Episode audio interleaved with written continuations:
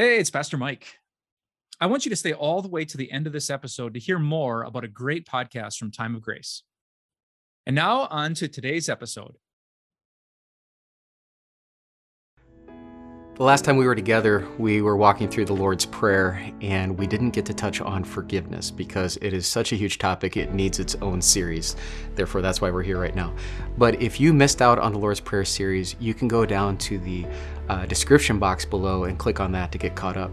But today, what we're going to do is talk about how powerful forgiveness is. And to start off, I want to share a story with you.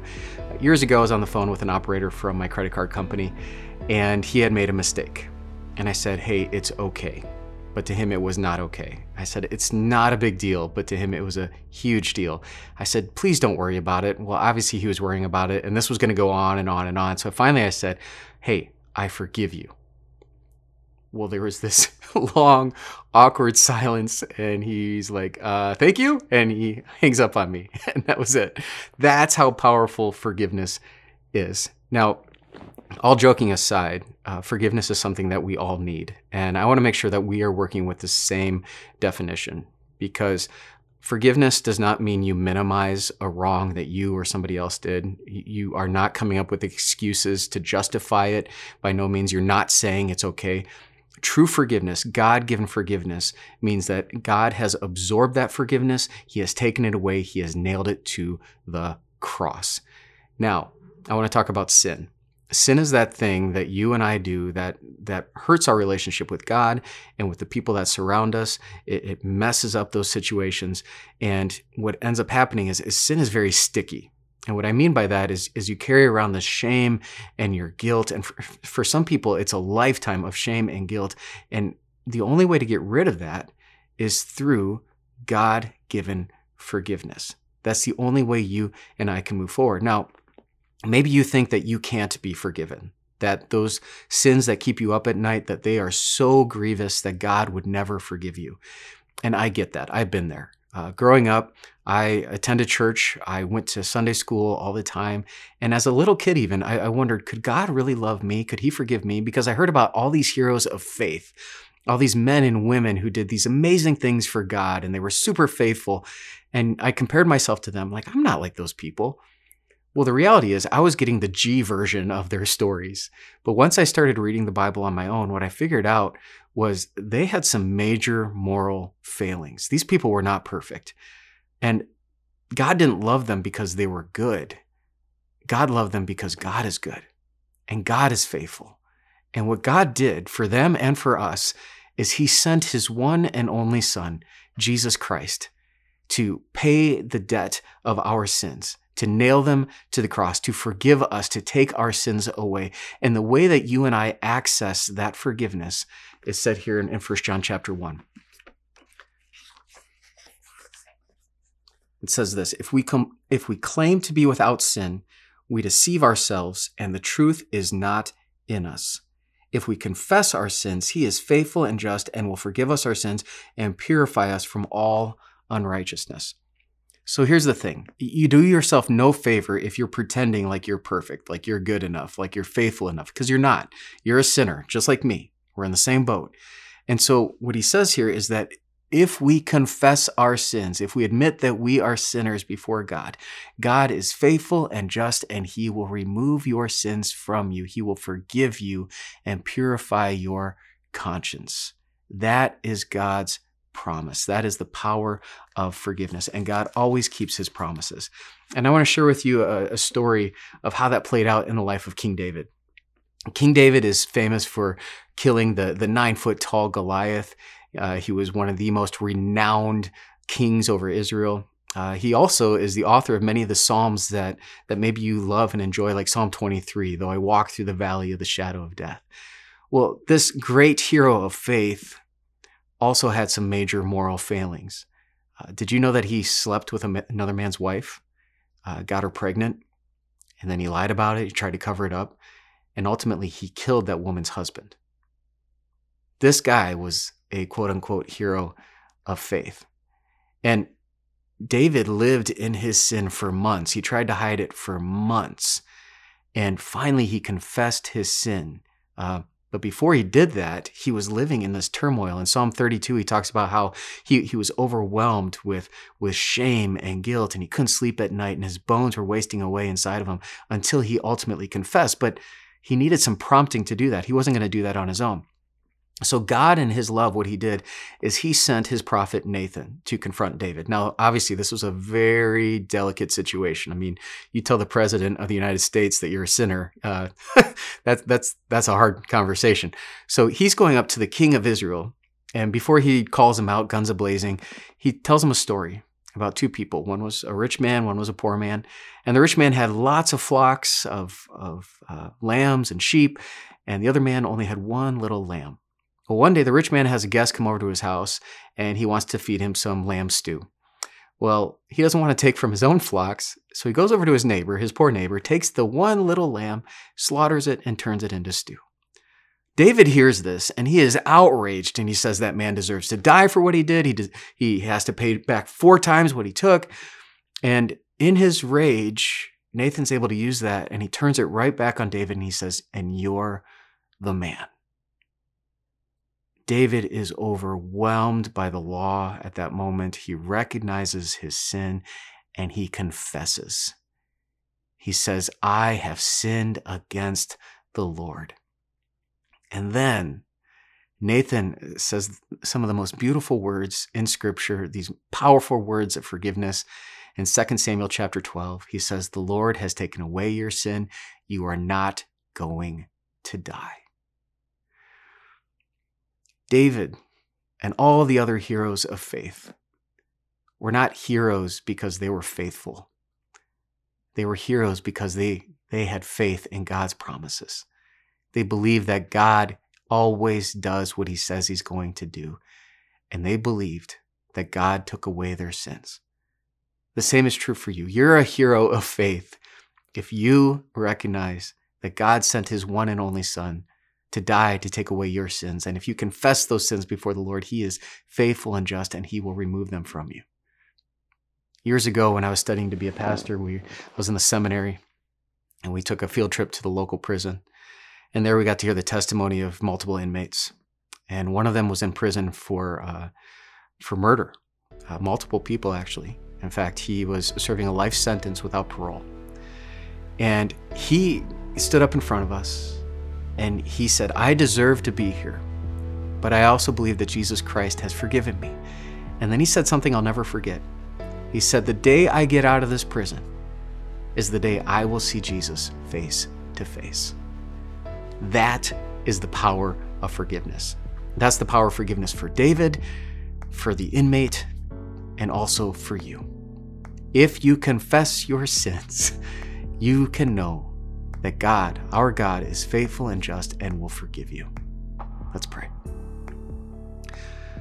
Father, forgive me for all the times I have pretended like I'm perfect when I'm really not. Uh, right now, we confess before you, Lord, that we need you. We need our Savior, Jesus Christ. And we are so grateful that He has removed our sins from us, that He has used the power of forgiveness to wash our sins away. Thank you. It's in your name we pray, Jesus. Amen. Have you heard of, about the unforgivable sin? Maybe you've come up with your own unforgivable sins. Well, what I'd like to do right now is share with you what Jesus says is the one sin that cannot be forgiven. It's recorded for us in Mark chapter 3. And Jesus says this Truly I tell you, people can be forgiven all their sins and every slander they utter, but whoever blasphemes against the Holy Spirit will never be forgiven they are guilty of an eternal sin. So, the one sin, according to Jesus Christ, that cannot be forgiven is the blasphemy against the Holy Spirit. Now, the word blasphemy means to speak against.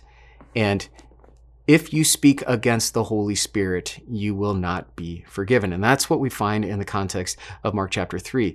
Some of the teachers of the law were declaring that Jesus, working in the Spirit, was working by the Spirit of the devil. Now, they were living in a very unique time in history where many of the Old Testament prophecies were being revealed through Jesus. And those prophecies said about the Messiah that he would come in the power of the Spirit and he would heal all kinds of people from diseases. He would uh, heal them from demon possession and he would preach these powerful messages.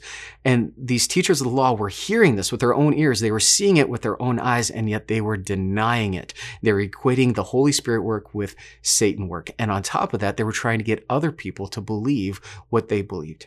And this is why Jesus so sternly talks to them in, in, front of the crowd. He tells them that they are about to cross a line that they do not want to cross. In fact, we don't even know if some of them may have actually crossed that line. What we do know is this, is that the one sin that cannot be forgiven is blasphemy against the Holy Spirit. Now, what does that mean for you and me? It means that we should not equate the work of the Holy Spirit in our lives or in anyone else's lives with that of the devil's. Now, the first time I learned about this sin, I went into panic mode. I immediately thought I committed this sin. Um, oftentimes, when I teach on this, inevitably someone comes up to me afterwards and says, "Dan, uh, I think I committed this sin against the Holy Spirit." Well, I'm going to tell you what I was I was told personally is that if you believe, if you are afraid that you've committed this sin, you have not committed this sin. Okay, and the reason for that, the reason you can be confident of that is that you wouldn't care if you blasphemed against the Holy Spirit if you actually had done it. It, just wouldn't bother you one bit. But if you are convicted right now, thinking that maybe you have committed some sin that's unforgivable, because maybe you've been living in unrepentant sin or you've been falling into this pattern of temptation, see that as a good thing. See that as the Holy Spirit prompting you to confess and to bring these sins before the Lord so that you can be forgiven. And this is what I want you to know you can be forgiven. Now, oftentimes when people read Mark chapter 3, they, they go right to the unforgivable sin. But what did Jesus say before that? He said, Truly I tell you, people can be forgiven all their sins and every slander they utter. You can be forgiven all of your sins and any slander, any horrible thing you say, will be and can be forgiven by Jesus Christ. That is amazing news because you know what that means? That means that that sin, that sexual sin of pornography, lust, adultery, that sin of addiction to drugs or alcohol, the lies, the, the slander, the, the horrible things you've said to other people that you regret can all be forgiven by Jesus Christ. Now, maybe in your mind, you've categorized them as unforgivable. But let me say this, and, and I know this is going to come off strong, but who are you? What authority do you have to determine what sins are forgivable and what sins are not? The reality is, you don't have that power. Only God does. And God has determined that every single one of your sins can be forgiven. Now, four years ago, I met a gentleman named Muhammad. He was from Liberia, Africa. And he and his wife uh, were looking for help for their five children. They came across our deaconess. And as he was sharing with our deaconess, uh, it came to light that he struggles with meth addiction. And he asked out loud, Can I be forgiven? Well, as I got to know Muhammad's story, uh, I realized that meth was not his only problem, that he was actually using that to cover up the guilt and the shame of other sins that he had committed. Um, early on in his life, back in Liberia, when he was five or six, he was separated from his family. And just to give you some context, my youngest son is six right now. He's in kindergarten. So he's a little boy. And uh, he was taken away from his family and put into this rebel militia, into the military. I, I don't know if you knew this or not, but still to this day, in some parts of Africa, children are taken away from their homes and handed guns. Well, that's what happened to Muhammad. He was given a gun and he was sent off to battle. And what's crazy as they would to give these little boys courage, they would mix up cocaine and gunpowder. They call it this concoction brown brown. And They'd have them snort it to give them this courage to go out. And he had been in this army for 10 years. But thankfully, by the grace of God, he was reunited with his family at the age of 15. But only God knows what he saw and did in that 10 year period. And, and he asked me in that moment, Can God forgive me my sins? And he asked that because he believed that some of the things that he had done were unforgivable. What do you think I got to share with Muhammad in that moment? I got to remind him that what Jesus said, truly I tell you, every sin that you've committed can be forgiven, and, and every uh, horrible thing you've ever uttered or said can also be forgiven. And so, right then and there, I got to tell Muhammad the Lord Jesus Christ has taken away his sin. He's nailed it to the cross. He is forgiven. That very next Sunday, Muhammad, his wife, and his five children received the gift of baptism. They had their sins washed away. They had been given that assurance and the gift of the Holy Spirit. Muhammad had not sinned, he had not blasphemed against the Holy Spirit. In fact, God in his love pursued him and gave him his Holy Spirit. And so, my question to you is can you be forgiven like Muhammad? Well, don't take it from me. Take it from the one who has the power over the devil and his demons. Take it from the one who gets to determine which sins are forgivable and which ones are not. Take it from Jesus Christ, who has declared in Mark chapter 3 that every sin you've ever committed, whether in thought, word, or deed, can be forgiven by his blood shed on the cross. You are forgiven. Let's pray.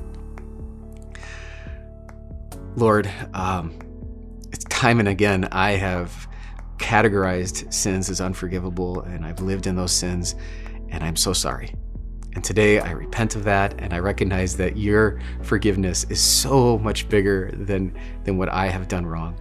And thank you for your word that assures me of that. It's in your name we pray. Amen. Satan, the accuser, is always looking for ways to make us feel guilty for sins that Jesus has already forgiven, that he has nailed to the cross. And that's why I love this verse in the Old Testament, Micah chapter 7, verse 19. The prophet says about the Lord, You will again have compassion on us, you will tread our sins underfoot, and hurl all our iniquities into the depths of the sea. That means God, in His love and His mercy, has taken your sins, your iniquities, your, your past mistakes, your, your rap sheet, your crimes that you've committed, and He has taken them and put them in the depths of the sea, so far down that not even a nuclear sub could go there unless it would implode. That's the good news. Your sins are forgiven. But that news will not deter the devil from trying to get you on a fishing trip, to put a pole in your hands, and to get you to go fishing for those past sins. And in that boat ride, he'll ask you questions like Do you remember when you did that? Do you remember when you did this? And you call yourself a Christian? Yeah, no, you're a sinner. You're a screw up. You're, you're messy. And uh, you know what they say once a cheater, always a cheater. Once a drunk, always a drunk. Once a liar, always a liar. Once a this, always a that. And Satan's very good at what he does. Uh, when we hear those accusations, there seems to ring true of, of there's this inkling of, wow, there, there's, that makes sense to us. And, and of course, it's going to sound good because Satan is the father of all lies. He's not going to tell you the truth. He's going to manipulate the truth to take you down this path. And every time you go down with him on these, these boat rides down memory lane, what's the end result? Shame, guilt, fear, despair.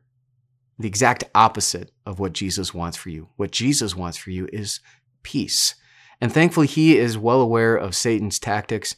And so, what I want you to do is visualize that as you're going on this boat trip with the devil sitting there and handing you a pole, I want you to visualize that when you get to that fishing hole, that there's this massive sign that there's no way it could have gotten there unless God put it there. And on that sign in big red letters, what does it say?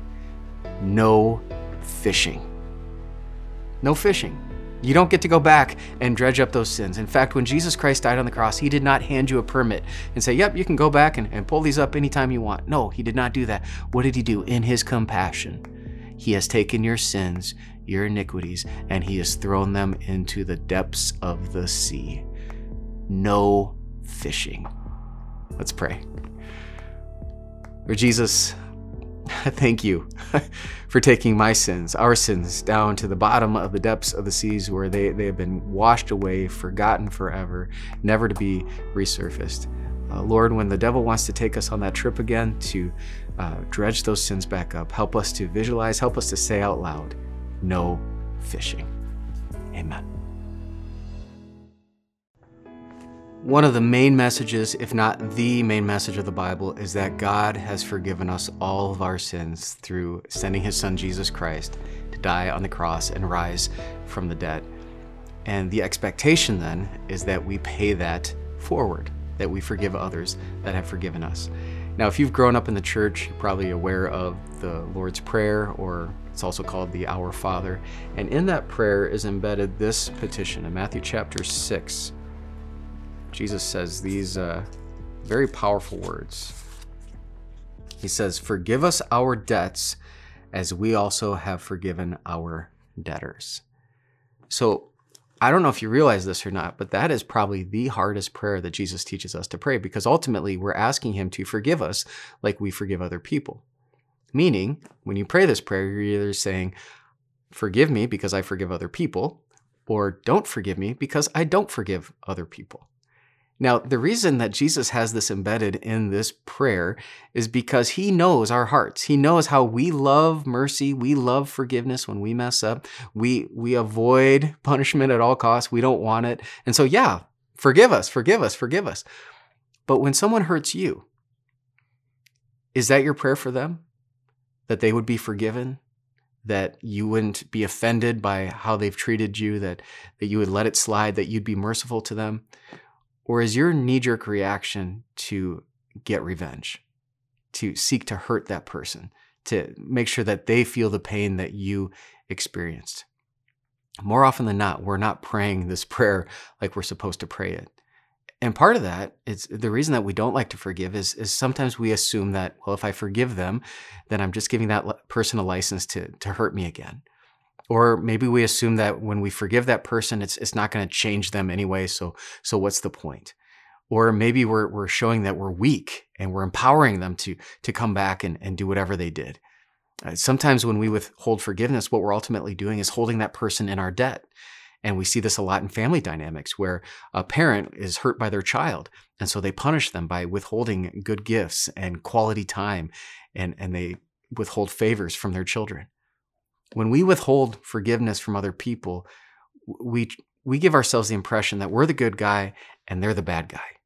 And, and maybe we convince ourselves that we are better than they are, and, and therefore God will love us and He'll forgive us because they're such evil, horrible people.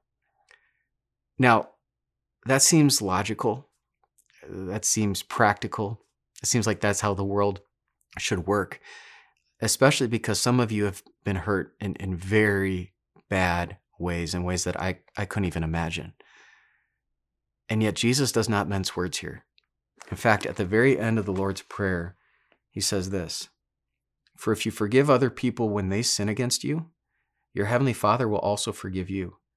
But if you do not forgive others their sins, your Father will not forgive your sins it's pretty clear. Now, I want to be very uh, cautious here that we don't take God's word out of context. I, I, don't want you thinking that, okay, that you have to forgive all these people and then God will ultimately forgive you. That's not how it works. You are already forgiven, you are already a child of God.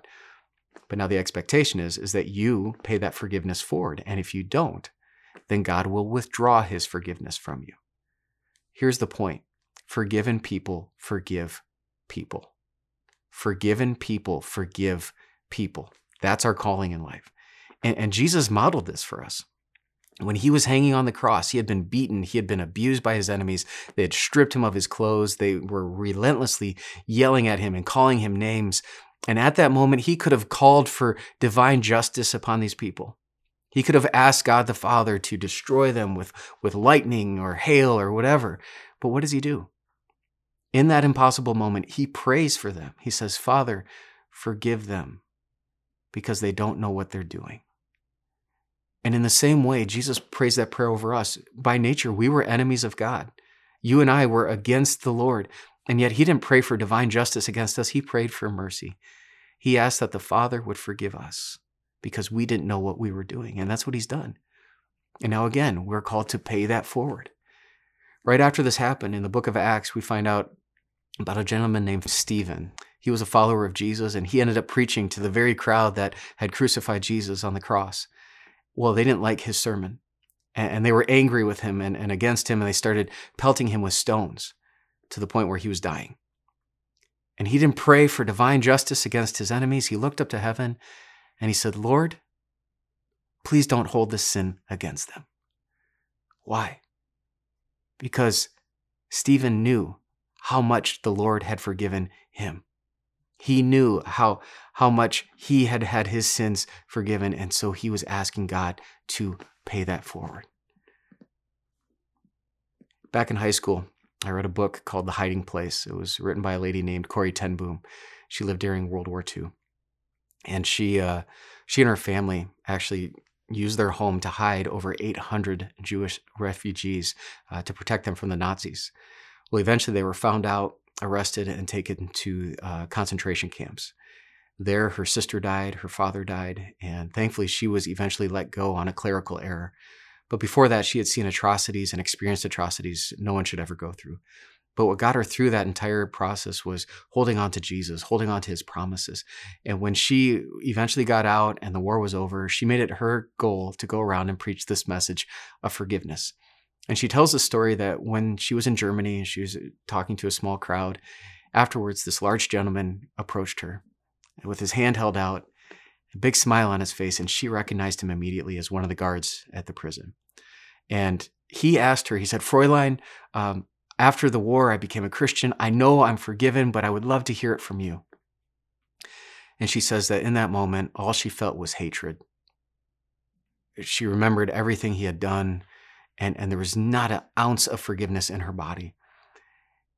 And then those words from Matthew chapter 6 came flooding into her mind Forgive us our debts as we have forgiven our debtors. You will not be forgiven if you do not forgive. And she prayed in her mind, she said, Lord, I can't forgive him, but forgive him through me. And in that moment, she said something like electricity started to flow through her body. And not only did she reach out her hand, but she grabbed that man and gave him a bear hug. And, and in each other's arms, they wept as brothers and sisters in Christ. We are called by God as forgiven people to forgive people. And when you find that difficult, when you find that hard, pray that prayer that Corrie prayed Lord, I can't, but you can through me. Let's pray. Heavenly Father, as your children, as part of your family, you've called us to do what seems impossible at times to forgive other people when they've sinned against us. But Lord, we can only do the impossible because you've done that first and foremost for us. And now we ask that you do it through us. That whatever pains, whatever hurts that we've experienced, Lord, help us to have your heart for our enemies. In your name we pray. Amen. How do you maintain unity, harmony, and peace with other people, especially other Christians? Well, first of all, you need to remember that you're teammates with these people. You're on the same team working towards the same goal. Or you can think about it this way you're part of the same family. You are brothers and sisters in Christ. But what happens when one of those teammates treats you like an opponent? Or what happens when one of those family members treats you like an enemy? Because it's going to happen if it hasn't happened already. Well, years ago, when I was a teen going to a Christian high school, uh, we Christians didn't always act like Christians. Uh, sometimes we could be pretty nasty to each other.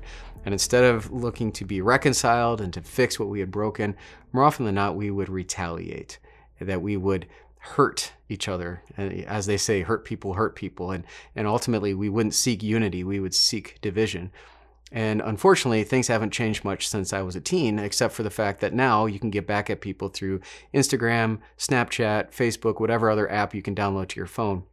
It's very convenient. It's very easy to blow up your relationships. It's easy to destroy somebody's reputation. And uh, you can do it from the safety of anywhere, right?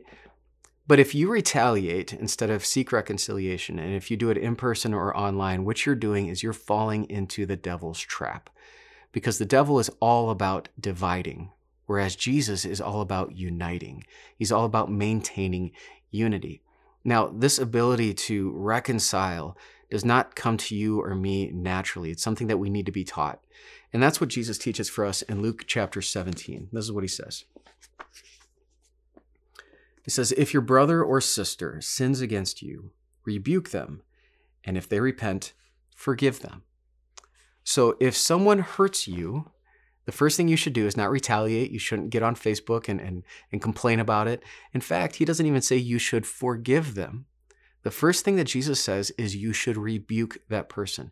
In Matthew chapter 18, he clarifies, he says, pull that person aside, just between the two of you, have this conversation. And when you rebuke them, that means you call them out. You say, What you did was wrong. It hurt me. You need to stop. And then hopefully that person recognizes what they did was wrong. They repent, they say they're sorry, and then you get to say you're forgiven. Now, when you say that, you're not saying that it's okay. You're not minimizing what they did to you. No, you are declaring what God says is that that sin has been absorbed by God. It's been taken away. It's been nailed to the cross. That's how you maintain unity within this family of believers. And honestly, this is the, the message that convinced me that I wanted to be a pastor. Now, in that same high school, uh, we always had evening devotions, and the pastor was preaching on this very topic. And that evening, I was hanging out in the student union, and my little sister came running in, weeping, crying, and telling me that this guy in her class had been making fun of her, saying all these mean and nasty things. And empowered by this message, I went up to that kid, not to retaliate, not to punch him in the teeth, I, went up to him, and and you got to get this. I am not a confrontational person. I do not like confrontation at all. But I went up to him and I apologized. I said, "Look, I've been talking about you. I've not been talking to you. But what I need you to know is that your jokes are not funny. They are hurtful. They are harmful. You need to stop." Well, this kid is a foot and a half taller than me, and he could have pummeled me if he wanted to. But he look at he looks at me with these big sad eyes, and he says, I had no idea. I am so sorry. And right then I got to say, You're forgiven. It was amazing. Like when you seek reconciliation, you will experience miracles. This is not a fun process. It's, it's not easy. But when you do what God calls you to do, you will see amazing things. Now, what happens when you go through this awkward process of, of rebuking someone, they repent, and you get to restore them through forgiveness, and then they go and sin again and again and again. Jesus addresses that. He says, Even if they sin against you seven times in a day, and seven times come back to you saying, I repent, you must forgive them. The apostles said to the Lord, Increase our faith. So Jesus gives this scenario where someone hurts you seven times in a day. They come back, you've rebuked them, they repent, and he says, You have to forgive them every single time. You know, normally we think three strikes and you're out, but seven times, oh my goodness. And the apostles had it right. Jesus' followers said, Increase our faith. And that literally is the prayer that we need to be praying when we are caught in that situation.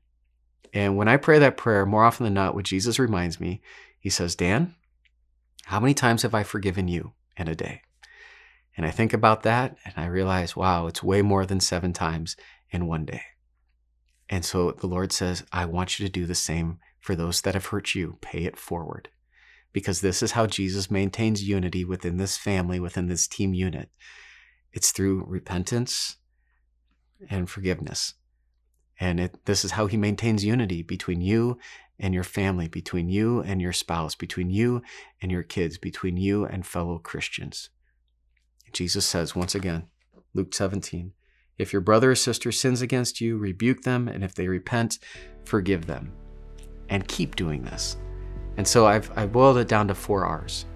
If someone hurts you, rebuke them. If they repent, restore that relationship through forgiveness and repeat. So rebuke, they repent, you restore, and repeat. And when you find that difficult to do, which you will find it very difficult to do, you pray that prayer that the apostles prayed Lord, increase my faith. Let's pray. Lord, there are people that have hurt me in my life, um, and I unfortunately have been holding grudges against them. And I pray right now by the power of your Spirit that you would increase my faith, that you would help me to let go, just like you have let go of my sins. Help me to forgive, like you have forgiven my sins. Um, and in that process, I'm not saying that what they did is okay. I'm not minimizing it. I'm saying it has been nailed to the cross. Thank you, Jesus. Amen.